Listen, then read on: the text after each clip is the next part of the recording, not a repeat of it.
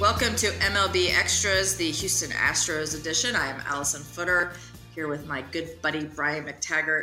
Tags, let's start off with a recent acquisition that the Astros made. They signed veteran catcher, Robinson Chirinos, who was with the Rangers, so we're very familiar with him, uh, to a one year contract. So I thought this was kind of interesting. I wasn't sure exactly if he was going to be the starter or if they had just acquired another backup. Um, so, what can you tell us about where he fits in?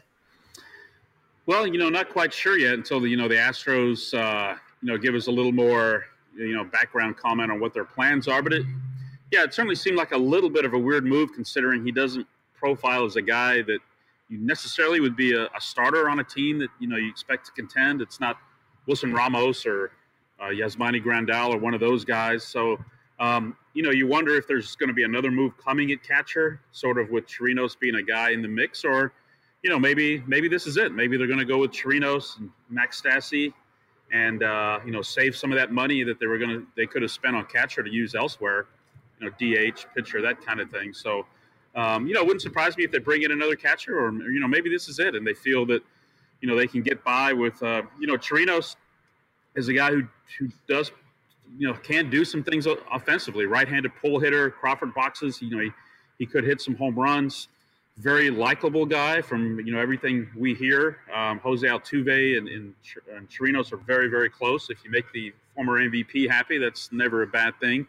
You know, defensively, his numbers have not been very good recently. But you know, Max Stassi is kind of the opposite. He's more of the the uh, defensive wizard behind the plate, especially as far as pitch framing goes. You know, Trino hasn't been a very good pitch framer recently. Has not thrown out runners at a very good clip.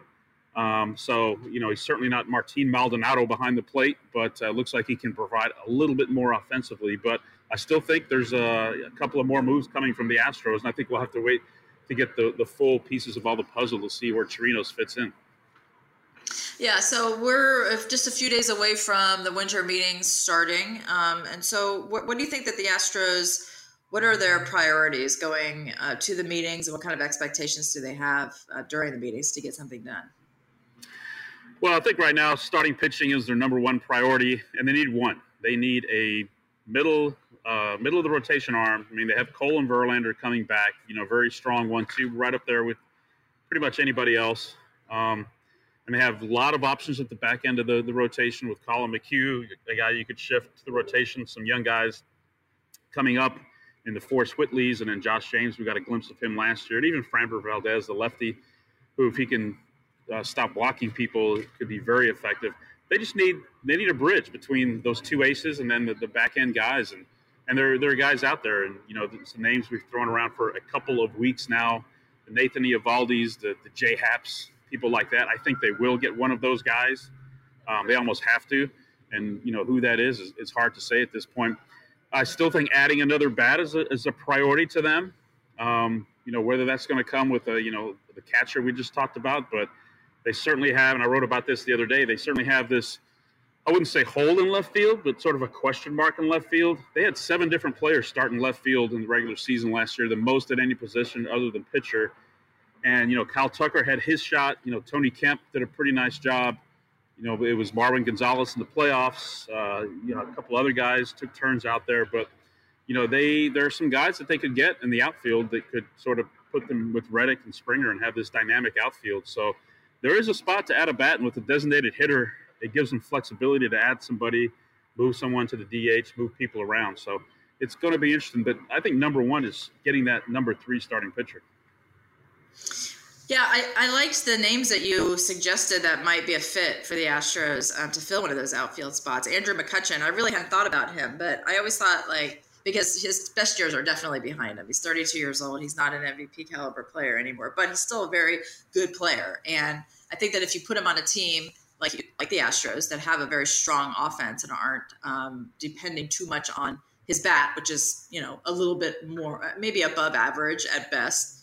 Uh, he might be, and he's very good defensively. So he, I, I would imagine that he might be affordable and uh, and fit in pretty well. Um, maybe a little more than Michael Brantley, uh, who might command a little bit more in salary, and AJ Pollock, which I think is another interesting name. But I think I kind of like McCutchen of all those three. Yeah, I too. Uh, the thing with Brantley is he's left-handed. I mean, that would be a good. You know, they could use a left-handed stick. But yeah, I mean, McCutchen coming in. I mean, his second half last year was pretty good. I mean, I think his OPS was over 800. But yeah, he'd sort of kind of be like McCann a couple of years ago, a, a, guy who who still has it a little bit at the plate, but just provides this great leadership, this this great glue in the clubhouse. Uh, a guy that the young players can get behind and follow. Um, and he's got a great reputation and you know a chance to win on, on a team that's set up for winning i think would have to appeal to him as well. So you know, I, th- I think he would be a, a, tremendous fit. Pollock like you said i mean i think that would that would take a little bit more of a commitment and you know he's a center fielder primarily. He won a gold glove there. So now you're you're looking at moving springer out of center.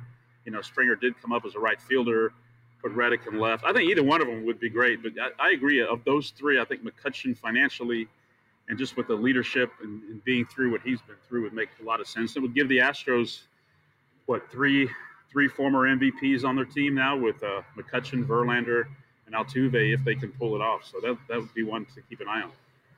So I don't want to go back to catcher just for a second because I was a little confused on this, and I have covered baseball for a very long time, so I probably should know this. But they non-tendered Chris Herrmann um, after getting him off waivers. So can you explain why they non-tendered him? Should I know this? Yeah.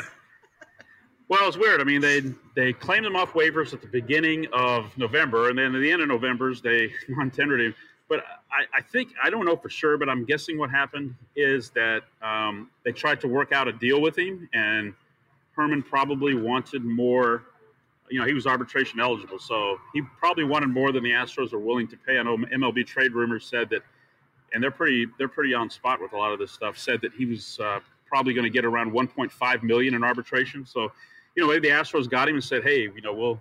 You know, he's a hometown guy. He's, he's from the Houston area. I mean, I even talked to him that night. He was thrilled to be coming to the Astros, and maybe they're, they're like, hey, you know, play for your hometown team for a million dollars. And he was like, well, you know, I'm, I'm worth more than that. His agent says I'm worth more than that. And maybe the negotiations just stopped there and they just couldn't get a deal done. I'm, I'm guessing that's probably the way that went down. Yeah, that makes sense. It just uh, that seems super weird. To uh, he was here and then he was gone, and he was so yeah, like you said, he was so excited being from here.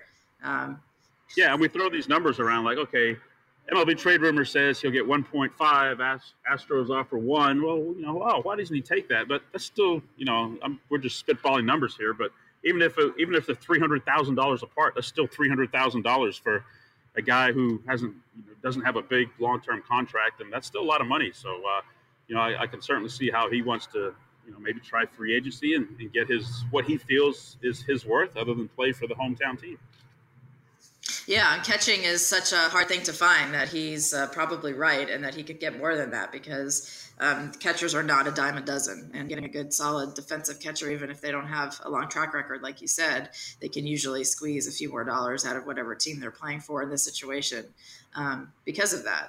Um, so let's uh, totally switch gears, tags. Okay. Um, and you're gonna need to explain this one. Um, there's there's some social media uh, images of Alex Rodriguez, better known as A Rod, and Alex Bregman running on a beach together, I believe, uh, in slow motion. Um, uh, cue the Chariots of Fire music, and they seem to be uh, workout buddies. So, can you explain how this whole thing came about and, and what in the world they're doing? Uh, probably not as much as you'd want me to. Uh, I, I know that Alex has been very active this off season. You know, he got this uh, YouTube channel, which I've never subscribed to a YouTube channel. Maybe I should just to see what Alex is up to. And he's been going around town and apparently now around the country and, and doing different things. And it looks like, yeah, he was working out with A Rod in LA.